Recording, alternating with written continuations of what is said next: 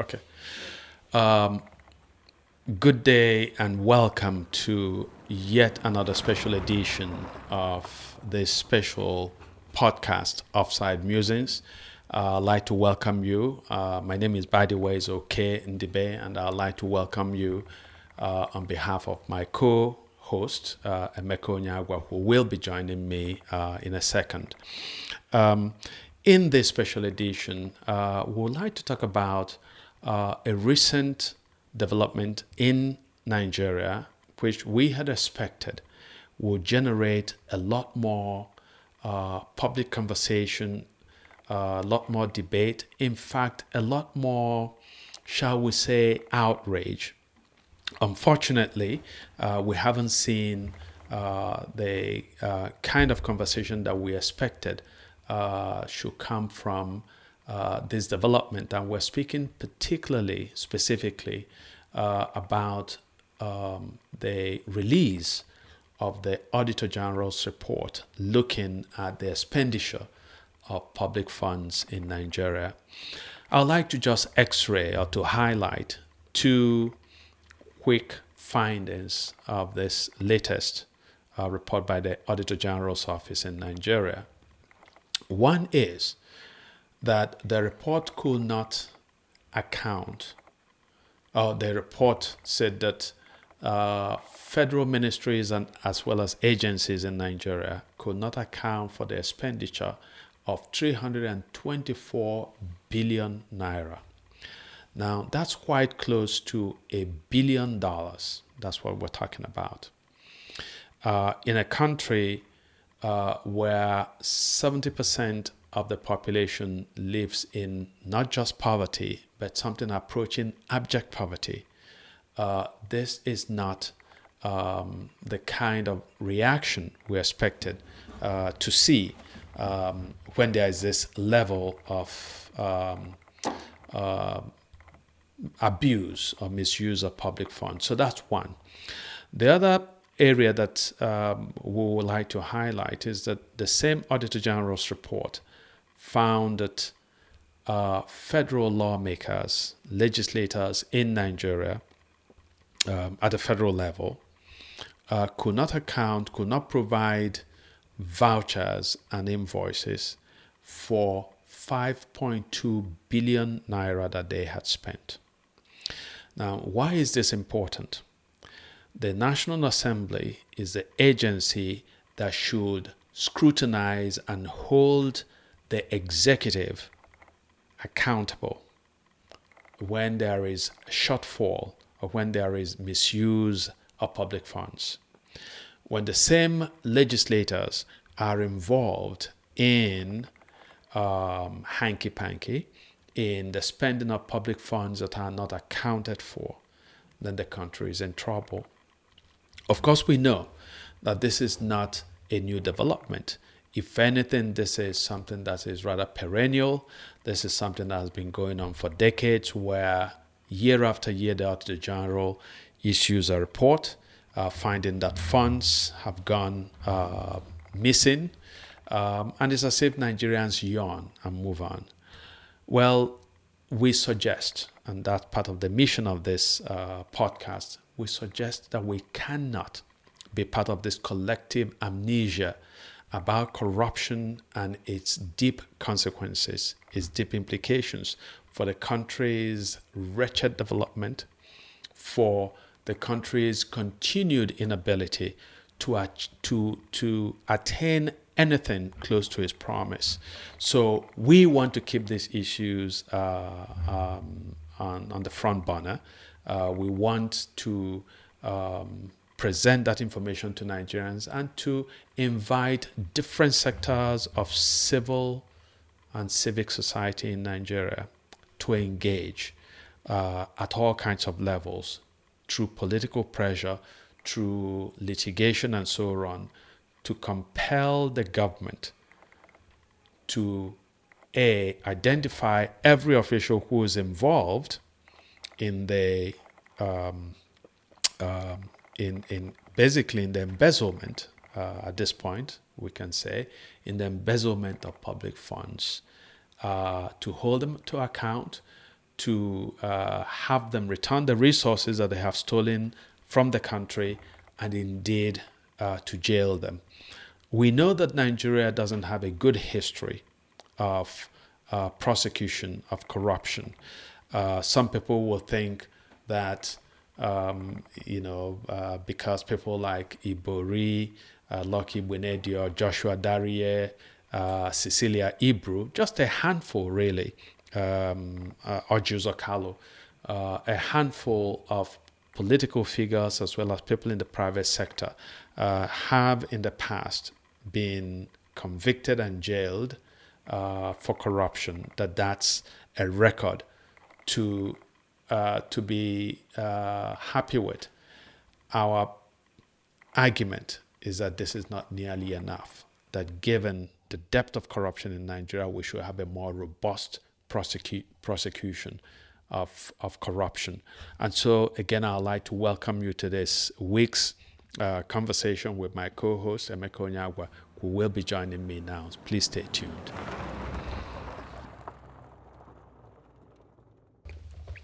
That that was. Um, By the way, when you talk, is it okay to look at you or yeah, no, I- no, you can look at. Oh, even Okay, better. good, Oh, it doesn't matter, man. Okay, it's a good, podcast. good. Mm-hmm. It's supposed to be real. It's not a Hollywood production. Put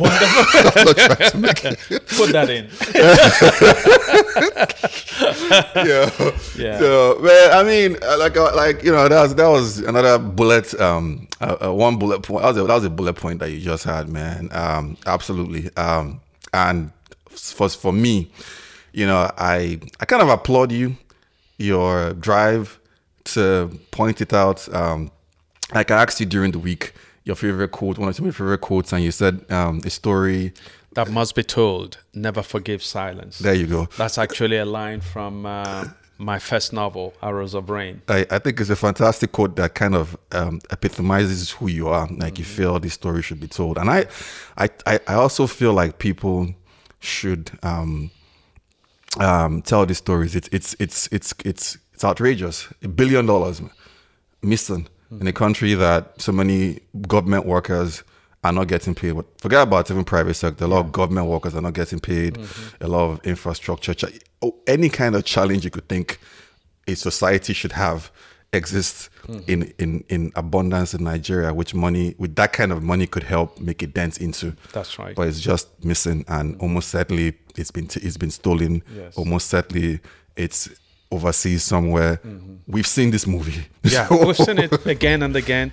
And you know, part of what's uh, really so sad, so devastating about this, right, is that in the end, um, what the uh, Auditor General has found r- still represents a mere fraction, really, of the resources that have been stolen and that are stolen every year uh, from Nigeria. It's it's a small fraction, and as you rightly said, um, it's not as if Nigeria has the luxury of of prosperity that we have money all over the place. The point that you made is so pertinent that this is a country where we're, we're now unable to address basic problems. We're unable to pay people's salaries. We're unable to build motorable roads, safe motorable roads. We're unable to remove refuge, uh, refuse, uh, trash from our from our streets, right? And yet, you find people steal these funds as if we don't know what to do with money. And what's even more exasperating sometimes is how a lot of Nigerians shrug and say, "Let's move on." You know, it's not. This is not the first time money has been stolen. Um, people have to address these issues. We have to pause. We can't keep going on because um, all the excuses we make for ourselves to justify this um, profligacy simply cannot continue. We're in a very dire, dismal, tragic place in our country. Yeah, I mean at that part we can all agree. Um, it's just it, it's like we all see the same facts. The the country doesn't matter where you live. Um, if you have any love for your country. Um, and you know, people always, um, some people, there's always a fraction of people who feel those of us that don't live in the country shouldn't even talk about it. Which, to me, I guess, because I see other people from other countries who care about their whether it's uh, Italy or Colombia or Ecuador or China, even Chinese Americans or uh, Japanese uh, people who care about um, good uh, geopolitics, good um, uh, distant international relations, and in different they have different people have different cares, but the fact of the matter is, um, in a selfish way, for those of us who in from different countries who don't live there but or live in between, it, your your standing um, is always enhanced by um, uh, by the development or the where you're from, you know, yes. whether it's development or this thing. So in a selfish way, or in just in some people who don't even who might not be living in the country right now, a lot of people plan to go back or are here for different reasons or in, in other countries for different reasons. So when you say, oh, you know, but we care, um, and that's the, the the the key fact. So no matter the the spectrum you fall on, mm-hmm. we all see the same facts, even though a lot of people interpret these facts in different ways. And the fact is, Nigeria is in dire straits. Yes. Simple. Yes. Just, you know, again, to uh, sort of um, take up the point that you named, uh, that you made, which uh, people who who suggest foolishly, in my view, that if you don't live in Nigeria, then you have no business having a say in uh, the affairs of Nigeria. It is such again, is a kind of argument that on the face of it should strike everybody as absurd. Okay? But it's a kind of argument that again and again you actually find people who should know better making. First of all, the fact that a Nigerian lives outside of Nigeria, okay, does not reduce by one jot the person's emotional investment in the country, and indeed deep rooted physical uh, investment in the country. Remember that Nigerians who live abroad, especially those who live in the United States and live in Europe, contribute billions of dollars every year okay, in remittances that they send uh, home. The second, the, the, second highest revenue earner precisely. By, by most accounts. And, and the country would actually collapse if that resource, if, if, if that income stream wasn't coming into the country. So this is, it's, it's, it's, it's altogether really foolish for anybody to argue that if you're not in the country, then you have no say uh, if you don't live primarily in Nigeria, you have no say. At any rate, some of us uh, go home uh, as, um, you know, sometimes I go to Nigeria as much as four times a year. Um, there are Nigerians who live in the country. Uh, even the president in Nigeria, Buhari, at one point spent such a long time outside of the country uh, receiving treatment that it was questionable that he was, quote unquote, a Nigerian resident. You see, uh, same thing happened with Yar'Adua, who spent months after month, uh, m- months upon months uh, in hospitals abroad. Um, so Nigerians, wherever they are, whether they're at home or they live abroad, should see themselves as tied um, to the fortune of, of that country. Yeah. And um, the other point that you made, which is also very, very uh, pertinent, is that the way you are regarded, all of us, the way we are regarded in our place of residence, whether we live in America or we live in Asia or we live in Britain or Europe, if your home country, your regional natal country is a mess, the truth is that you could distinguish yourself as the best neurosurgeon in America, as one of the best engineers and one of the best uh, scholars in the humanities, best writers, and so on. But at the at bottom, when people look at you, they sort of wonder whether um, you are not infected by this mediocrity and failure that Nigeria um, projects. Yeah, yeah. So I mean, like I said, I mean, spot on. So, um, I mean, the main thing is the the, the next thing is um, how you know we see it because it's it's Nigeria. You could draw parallels to other African countries that I think Paul Biya lives in Switzerland. The list is endless. We could go down. Um, Paul Biya is uh, president of Cameroon, lives in Switzerland. Um, Gabon's president is like half paralyzed, Ali Bongo as well, lives in God, I think France. We could go down the list. Um, different ways of seeing it um, as individuals, as a collective of individuals.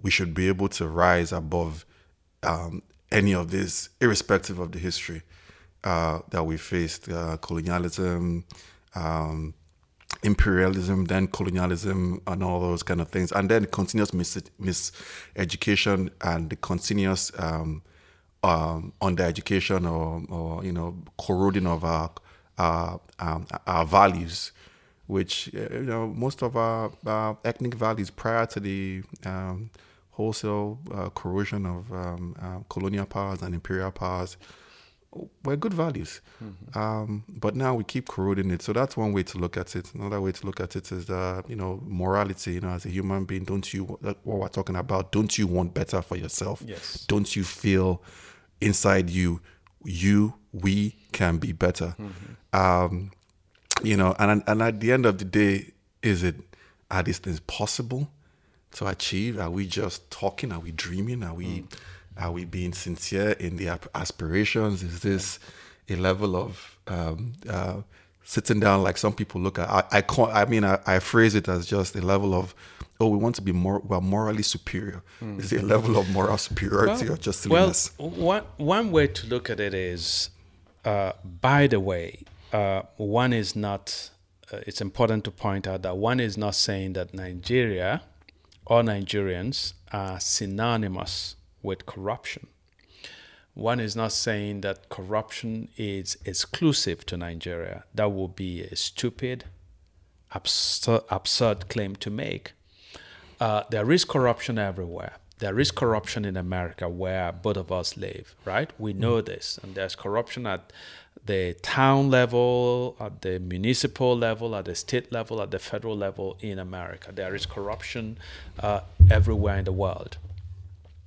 I think the difference between um, corruption in Nigeria and corruption, say, in a place like the United States, is that if an auditor's report had come out in the US saying that a particular administration um, had spent a billion dollars that could not be accounted for, or that legislators in Washington uh, uh, people in Congress has spent hundreds of millions of dollars that were not supported by vouchers.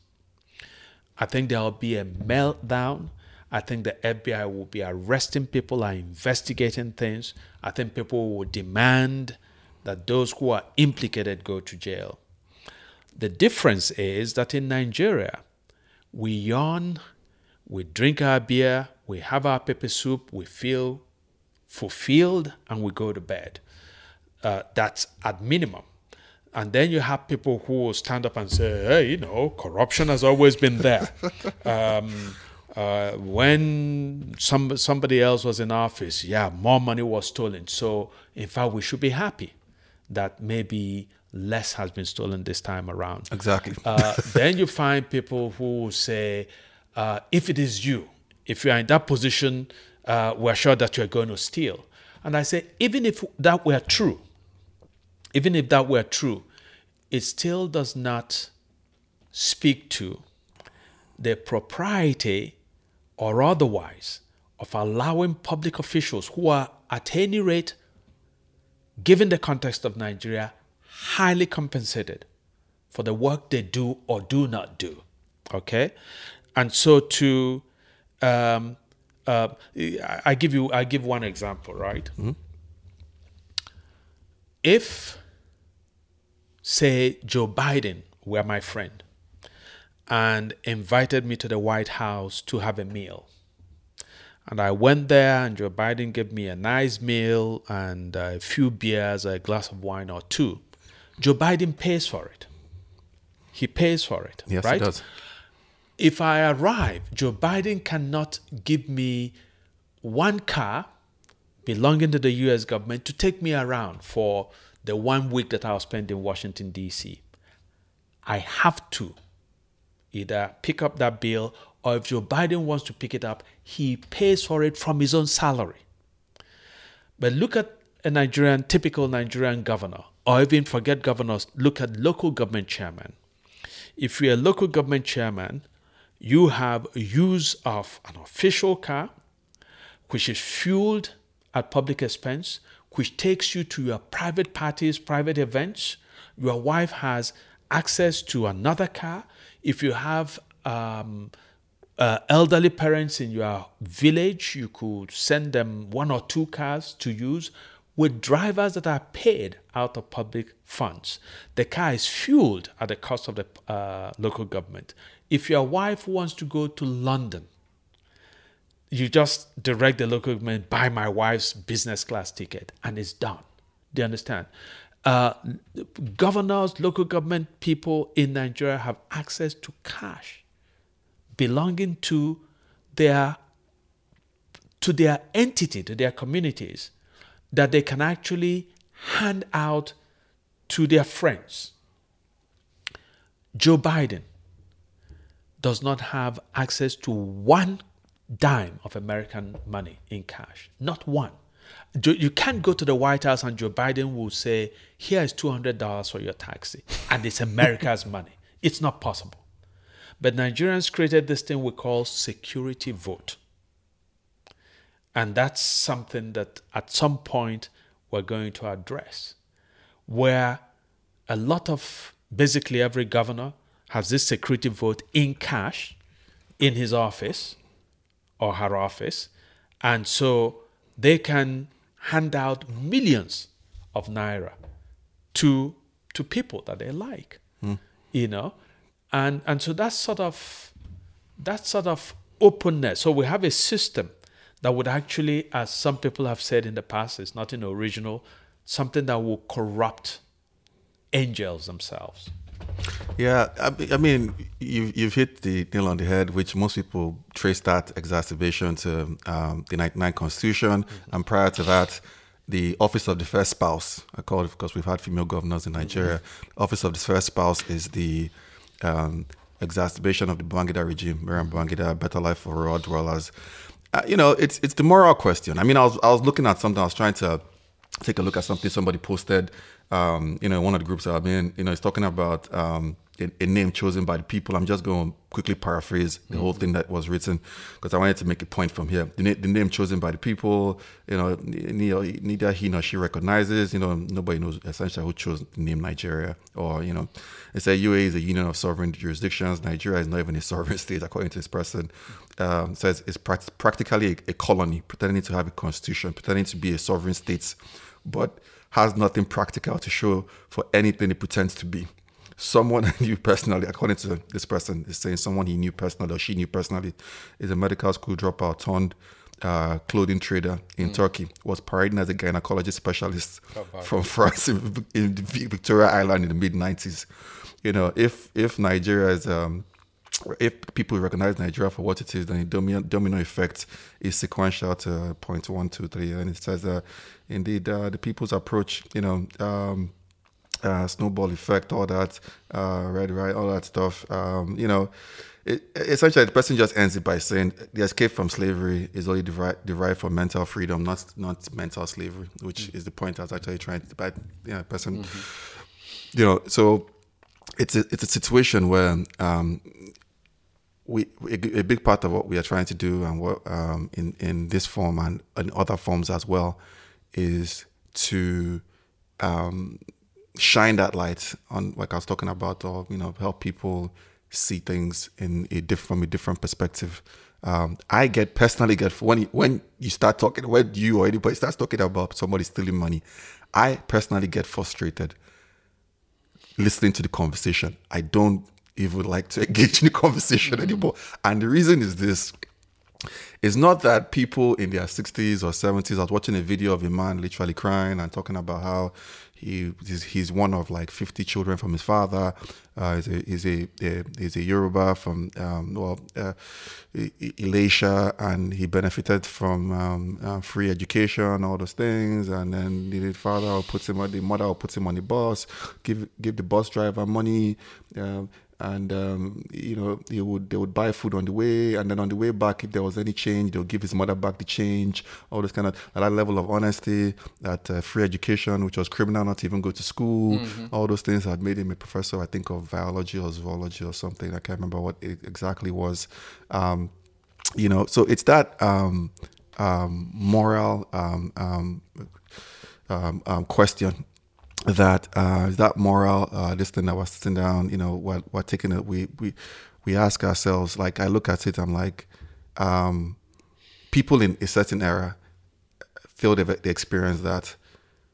People in other eras you know in my distant um, younger people in my era uh, people in their 30s their 20s um, are literally some of the biggest supporters of of, of this kind of system. And that is what frustrates mm, me completely. Yeah, yeah. You know, sorry for the long soliloquy, mm-hmm. but that is what I get to. I'm like, holy mm-hmm. smokes. Mm-hmm. Um, why are you, and it's not just people living in the country praying that, oh, one day their own tongue will come. God yeah. has blessed that guy, like you always say. Mm-hmm. You know, it's people that you know, have spent a decent amount of time living in other countries, yeah. not just in America, in Europe, in Asia, and have seen things, even in places like Singapore, um, places that in 10, 15, 20, in Dubai. Yeah. In 10, 15, I remember 20 years ago, I remember uh, first time I, I got a visa to Dubai was six months. It was less than 100 bucks. I never appeared there. I don't even know how that works out now. Um, I never had any troubles going through. Like, obviously, you know, mm-hmm. I don't use it, It is, thing, but you know, it, it's it's it's obviously I you know two I, I had sometimes even two weeks for a visiting visa, or a mm. month, um, all that all those kind of things. I remember similar time I got the first visa to China. It was same thing, six months, one year. Which did you want? Mm. Um, I think it was a twenty dollar difference between the both of them. Mm-hmm. Um, last I heard, it was very distant. In fact, from what I understood from certain people that live in America, is that even when you have an American passport and you want to travel to China, and you were born in in Nigeria your processing time for your visa to go to China is longer than somebody who was mm. born in America. Mm. That is what I have from good sources mm. who actually go quite frequently to China. Mm-hmm. Um, obviously, I haven't fact checked it, fact checked it, sorry, but I trust those sources. So it's that level of um, frustration you have from all these people who some, people in that you some of us have been through that progression even though a lot of us might have multiple passports maybe it's um, um, antigua or some of these dominica these mm. islands that people buy passports maybe it's america belize mm-hmm. or wherever it might be you know maybe you're not suffering that but don't you travel and feel that way don't you you know but instead you find people supporting that system it's like going to um, um, you know, that time I'm going to Nigeria and I, I go through Casablanca. They take one look. They make you. Uh, you're American, right? You, you, know you can go outside. You know, almost like mm. I'm sure you're not Nigerian. you know, yeah. you know, you know. Don't you? And for if it's you know, don't you? Even if you, you travel, don't you?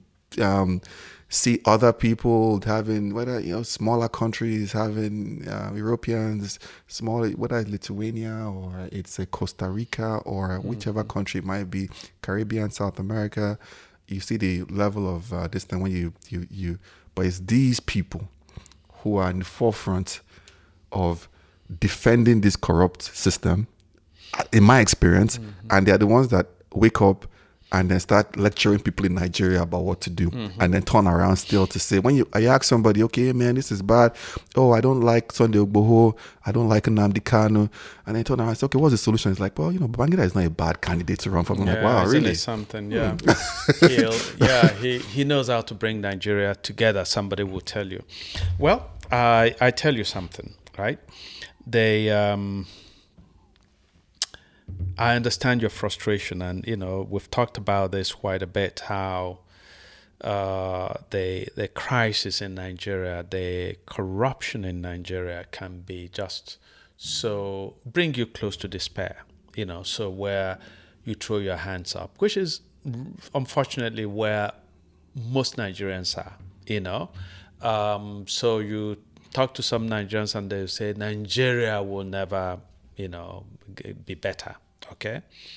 Well, um, some of us knew Nigeria when it was much better than it is today. And we were able to see in real time the slow degradation of the country, the process of the devaluation of values in the country. Um, and unless we actually um, a continue to discuss the issue and insist uh, that the system must change. Um, we're going to wake up and find that there is no space for our children you know that our children that we have in america or in britain or in switzerland wherever it is or even in ghana that our children would not want to step foot in that space called Nigeria today unless we're able to stand up and do the work. And I tell people if you think that we can't fight some of the issues in the country, okay, imagine how the Nnamdi Azikiwes, the Awolowos, the Tony Enahoros felt when they had this gargantuan force of British imperialism standing in front of them. And they kept going to constitutional conference after constitutional conference, negotiating a separation from Britain. Or what uh, in a place like Kenya and the Mau Mau movement that ultimately led to the liberation of Kenya, um, the British, they, just the sheer um, level of their military power was just awe inspiring. And yet, poorly trained people, militants, were able to mount sporadic attacks at British personnel, British institutions, convinced that ultimately they could shake this giant enough to be able to take the giant down, right? So the problem is pervasive. The problem can be frustrating. The problem can, uh, the problems of Nigeria can actually just feel insurmountable. But guess what? We all, all of us, to one degree or another, contributed to the space we have. You know, I have a friend who makes this point and I think is eloquent. He says that if you don't like Nigeria as it is, you must first recognize that you are an author of it, that you participated in creating this mess. Okay? Not all of us equally. Obviously, those who have run Nigeria as governors, as ministers, commissioners, uh, legislators at state and local levels, local government officials, military dictators take a significant uh, responsibility for creating the country we have. But even so, at every point, we could have resisted the, uh, the march into a perdition of our country, right? But in a lot of ways, um, we have a way of habituating ourselves to to the corruption because there is something attractive also about corruption. Okay, there's something really really attractive, right? So I, I tell you something. I mean, I have a confession to make, right? When you travel on Nigerian roads, and you need to pee. Okay, it's easy to park the car anywhere, get to the side of the car and pee, and get into your car and drive off. To do it in America, even at night, when I'm driving through, um, and I do a lot of cross country uh, com- uh, drives in America, right? And sometimes I've needed to pee, and I'll drive a hundred miles you know, if you are if you are in a state like Wyoming, which is wide, You could drive almost 100 miles before you see a, a rest stop where you pee. It has never occurred to me to do it by the roadside. you know, just just because you have a system that people have put in place where uh, because conveniences are so readily available, that's not an option. But in Nigeria, we've accepted it, you know, as a way to go. I remember I remember growing up with um, um, highway management system. Yes. Where you had um, um, highway managers, they would fix the road, all those things, and then they had some rest stops on the road as well. Precisely. Uh, I don't think any of that exists anymore in Nigeria. Uh, v- well, finally, you know, if you if you go by road, uh, you go to a place like Ore, and so you have some restaurants, and they have toilets. They are not typically in good shape at all. You know, they are not well maintained. Often, water doesn't run. Uh, so a lot of people still prefer to go to the back of a restaurant where people are eating, and that's where they do they do their business. Okay, but again, these are things that we can change in a hurry. So, what, can- what's the attractiveness Mm-hmm. Of that? Like the difference in terms of having you you can't do that in the UK or this thing, but in Nigeria you could just do Yeah, that. Anything. well, what I'm what I'm saying is that there is um, almost an exhilarating sense of freedom. You know, so in in Nigeria, Li- libertarianism. I- this I- month. yeah, it, so in Nigeria, if I'm driving and I need to pee, I don't have any anxiety. I stop and every, you know, I wrote a, a column saying that Nigeria, describing Nigeria as an open toilet, a vast open toilet. It is terrible.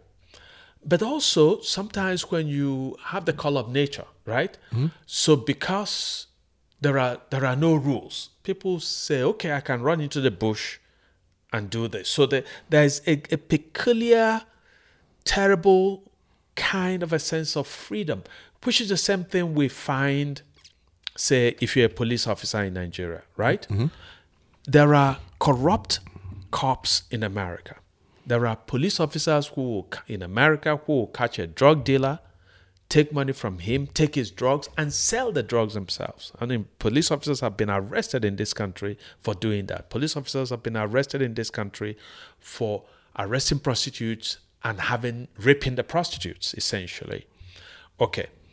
But the thing is that if you are found out, you go to jail, you lose your career, nobody would ever hire you in any serious job, right? But in Nigeria, you see police officers openly taking money because there are no consequences, right? Um, Did you see the one, the video of the police officer that was trying to take money and was um, stuck on the on the hood of a car? They were driving the car. you know, so so you know, so so so the, so it's exhilarating in that way, right? That you can, okay. So I'll give you another example, right? If um, you go to Nigeria and you're not supposed to bring meat, they they take meat from you, or they take fruits. If you bring fruits into America, they take it, right? So if I go to Nigeria and people give me a kind of fruit that I like, I'll say, uh-uh, I can't take it into America. I went to uh, I went to Uganda two years ago, and you know I love avocados. And somebody said we can fill you, we can fill your suitcase with avocados for five dollars. And I said, "Oh, let's go and buy it." Then I said, "Uh, "I can't bring it into America." Now, if I were going to Nigeria, and Nigeria has the same prohibition, I will have no fear because I could arrive there and raise my voice, and the customs officer might say, "What? Maybe this guy is a big guy," or if I was inclined, offer a bribe, and you will pass. You know, I'm sure that in America there is an officer who would take a bribe too, but it's going to be difficult to find that officer, right? It's mm-hmm. like you're you're wondering sometimes if you brought out money to give to that officer, not only would he reject it, but you get arrested and you are facing now that you imported something you shouldn't have have imported, and then you're going to go to jail for trying to bribe an officer. So, you know, so uh, I mean, there is this. Um, um, one of the things, you know, again, I, I want us to focus on personal responsibility because we can we can talk about addressing issues of corruption, like what we have seen in that Auditor General's report, right? Uh, we can insist, um, and there are a lot of NGOs, there are a lot of political actors who should make this a major issue. The candidates, enlightened candidates who want to be governors and presidents, should take up issues like this and bring them to Nigerians, university students, polytechnic students, students in colleges of education, high school, secondary school students in Nigeria.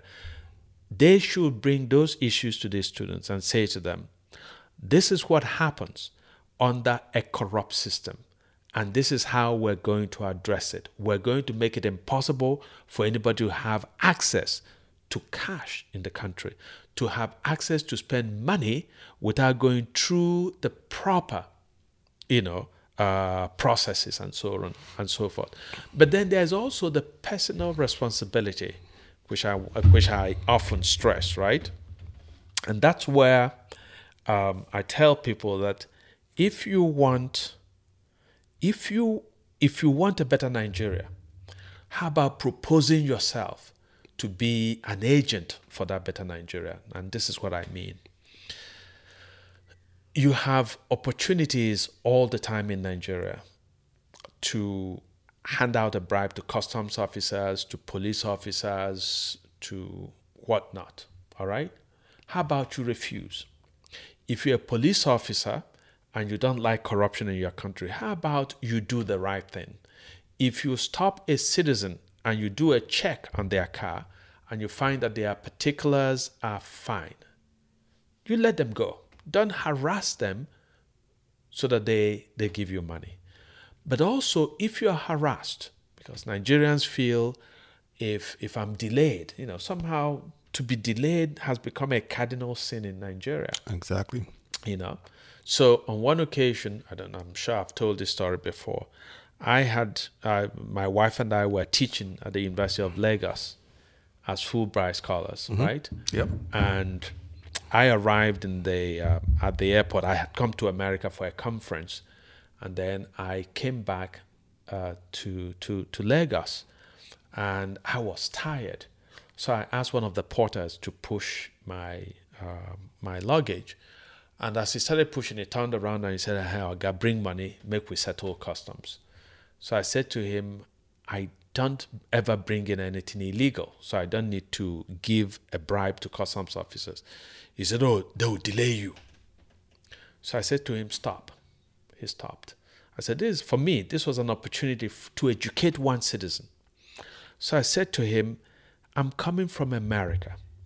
I said, "In America, if an official asks you to provide to open your suitcase to be searched, you open it. You don't give a bribe.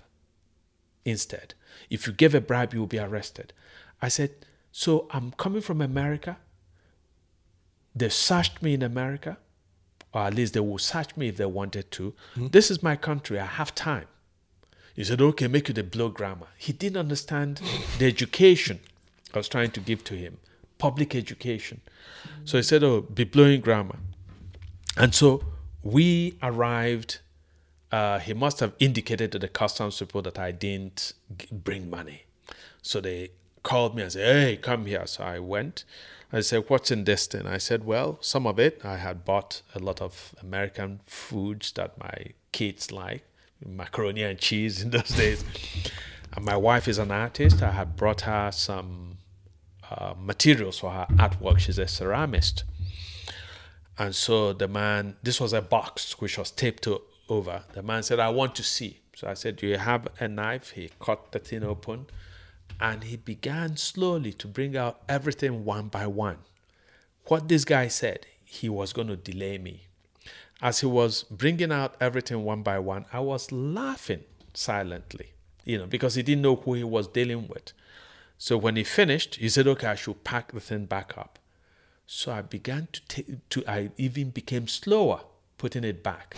It was my way of saying to him, if you thought you were delaying me, I have time.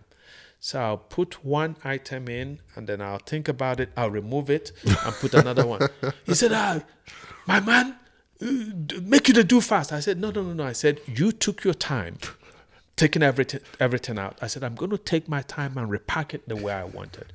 so when I finished, he pointed to my other uh, suitcase. He said, "What's in this thing?" I said, "Open it and see." He said, "Hey, John, make it go. You know, you are, you are wasting." So, but for me, and I was teaching at Unilag. The next day at class, I told my students of this encounter.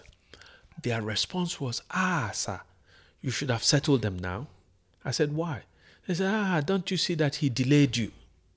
So I said to them, I said to them, you can't encourage corruption in order not to be delayed. I said, This is my country. I'd come back after a long trip to my country. Okay? I want the officer to do his work. So if he felt his work was to delay me, I should accept it. But I cannot participate in corruption because A, I at some point we've said that at some point we're going to talk about the issue of corruption in the educational sector where some lecturers, not all, but some lecturers, perhaps too many, take sexual gratification or cash in exchange for grades for their students. Okay? Well, I will not do that with my students. I will not um, accept a bribe from my student either of money or their bodies. So if I'm not participating at that, then I will not participate in giving anybody else a bribe. Okay? And and so is a kind of commitment that if more and more citizens were going to make, rather than, as you said, make allowances for excuses for corruption, or say that somebody who has whose entire uh, reputation is that he's stolen a lot of resources in the country, and Nigerians say, "Yeah, that man, a man like Babangida, um, should come and run our affairs again." Yeah, yeah. I, I mean, uh, um, individual responsibility um, in terms of building a better society is um, really asking people to follow the unpopular path. Mm-hmm. Uh, this thing, and even in life, that's very. It doesn't matter where you are. That's very hard to be um, standing on one side where everybody's standing on the other side, mm-hmm. but inside you somewhere, you know, you're following the right path. Yes. Um, like they say, the right road is always hard. Um, and on that, you know, it's um, just to transition to the last thing we're just going to talk about before we end this episode. Um, it's talking about that leading into um, possibly being, the building block for having a a society a society with a stronger sense of um, fairness. Mm-hmm. And I'd be the first to admit I don't think the American society I could get into that in terms mm-hmm. of uh, oligarchy. I think in America has run has run amok, run rampant. Mm-hmm. Um, you know, we could get into that and all those kind of things, but that's America. Um, but obviously, in terms of um, uh, Nigeria, is not even on the radar mm-hmm. whatsoever. So, you know, that's something that could lead into building a stronger um, a, stronger citizen. Um, the question is, you know, how does that? The thing is, not even just the question is. Uh, those kind of distance would did somebody did that police officer learn more or is there a more efficient way is there a better way to keep um, uh, or like what we're doing here you know hopefully people get to listen a lot more and um, try to say hey this is um, what i have done or what I am doing from a moral perspective. Because obviously, in Nigeria, um, having a sense of morality or trying to be a good person mm-hmm. is not in the this thing. It's uh, just like you've alluded to. How much resources can you steal? It doesn't matter what you're doing. If you're a medical doctor or you're a lawyer or you're an engineer, it's all about how, what kind of resources, are you an accountant, um, what kind of access do you have to um, government coffers or a lot of money. A lot of money. Yeah. So, you know, it's is that is that question of that distance? Is it what kind of um, um, mental freedom? Like I pointed out this thing. How do you break that mental freedom? How do you get that revolution going on an individual basis that mm-hmm. comes together as a collective? Um, it's a statement. It's a mm-hmm. question. It's mm-hmm. all of the above. Yeah, you know, again, that's um, uh, uh, part of the reason I stress. I've stressed and I want to stress again that education is key. And I'm not I don't mean education in its narrow sense of teaching people concepts in philosophy, um, ideas in microbiology, and so on and so forth. I mean education as the broadest enlargement of the human, what it means to be human. So, to if people understood, for example, uh, it is actually a scandal that people don't understand the basic lesson of our life that we come into the world naked and helpless. We go out of the world abject and propertyless. Okay? That's those are two irreducible facts. Okay? So whether somebody um, has won uh, a, a, um, uh, a $20,000 shoe every day, whether they wear jackets of $100,000, whether they uh, have 10 private jets, whether they eat on gold plated plates and so on and so forth. In the end, we die. When we die, if you are a billionaire or a trillionaire, your money has no use for you. Okay? Uh, your money cannot elongate, prolong your life beyond for, for even a second. You can't buy a second of life. You know, you can get ex, uh, you know excellent medical treatment where a poorer person without access to that would have died. Okay, but ultimately, when it comes to your moment to live, to to die, you you die basically, and when you die, if you are fortunate, the most fortunate people have access to that six foot deep grave. Okay, that's that's where you live. Okay, what sustains you subsequently is the legacy. Did you touch people in a positive way? Did you let people touch you in a positive way?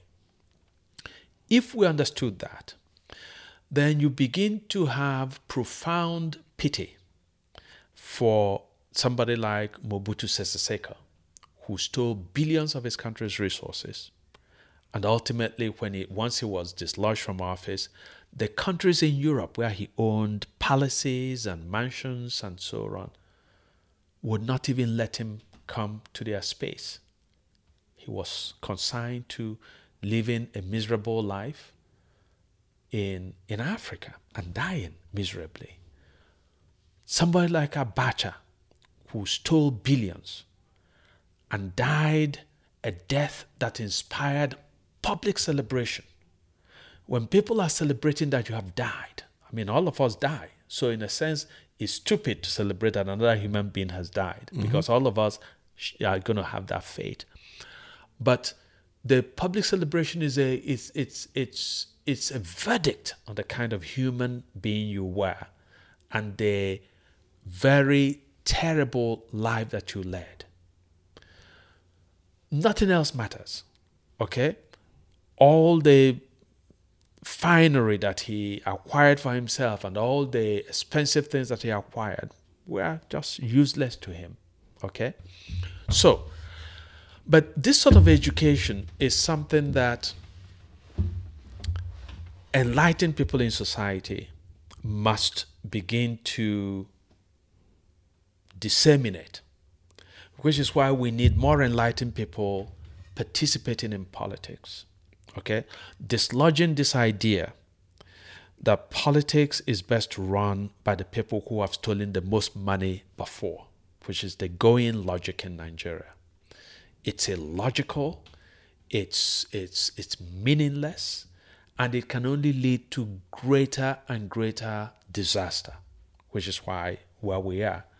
So I would hope when we were talking about starting this, restarting this podcast, we agreed that there, there is a particular urgency uh, in Nigeria, uh, a particular political conversation that needs to be had, and that we should encourage the enlightened, visionary elements within society to come into the arena and it's going to be tough work because the, the scene is polluted and people people's minds have been you know turned the wrong way where people think that a Tinubu uh, should be a serious candidate or an Atiku.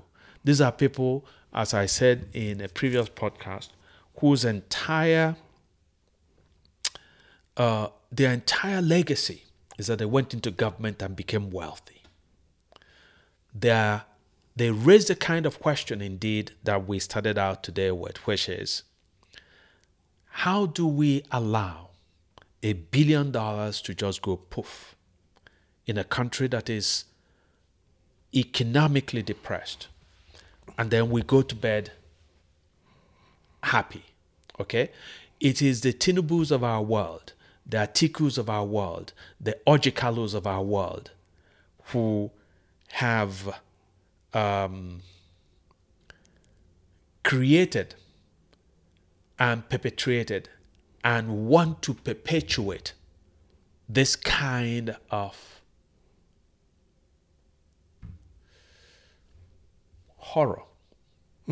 Um, and so uh, it's, it's going to take, it's, it's, it's, it's tough, but we must not despair.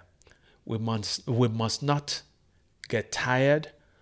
Um, at some point, we're going to talk about churches and their participation in creating this mess that we're in. Their, um, you know, because a lot of pastors, a lot of imams have actually um, championed the kinds of criminals who have wrecked and continue to wreck Nigeria. So we have to talk about all of that. But education, I think, is key. And that's part of what we try to do week after week on uh, the Offside Musings podcast. Yep, yep, yep, yep. Trying to put it out there and um, you know put that that um, information, content, um, dialogue out there. So uh, with that, um, it's a very um, it's a it's a very it's a very it's a task, I guess. But um, so yeah, yeah, that, that's um, that's just it's a task. It's a it's a journey. It's um, it's something that we believe needs to be done, right? Yes, So absolutely. yeah. So any last words for? Well, um, I I think actually that in my last answer, in a lot of ways, I gave I gave the last word. Um, I think that there should be reckoning in Nigeria. I think that um, people should not go to sleep over the latest Auditor General's report. Uh, again, to recap, which found that ministries, federal ministries, and agencies of the federal government spent 324 billion naira for, you know, proper uh, um, um, context. This is close to a billion dollars. That money cannot be accounted for. The members of the National Assembly could not account for $5.2 billion. This is apart from the absolutely obscene um, compensation that they receive and the uh, constituency projects that they oversee, which nobody has seen any meaningful constituency projects.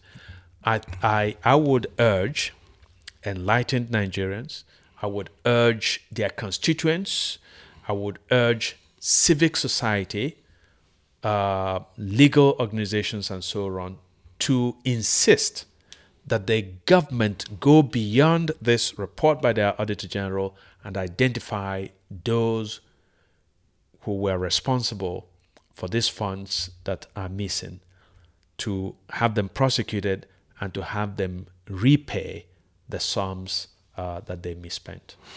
All right. So with that, hopefully the next episode we'll talk about um, justice. The judiciary, Judicia- the the judicia- judiciary is very important. Uh, uh, you know, both as, Judicial reforms in Nigeria. as a third arm of government, as a distant, and um, on an individual level too. So. Yeah. Thank you very much again for joining us. Have a great rest of the week. Great. Fantastic.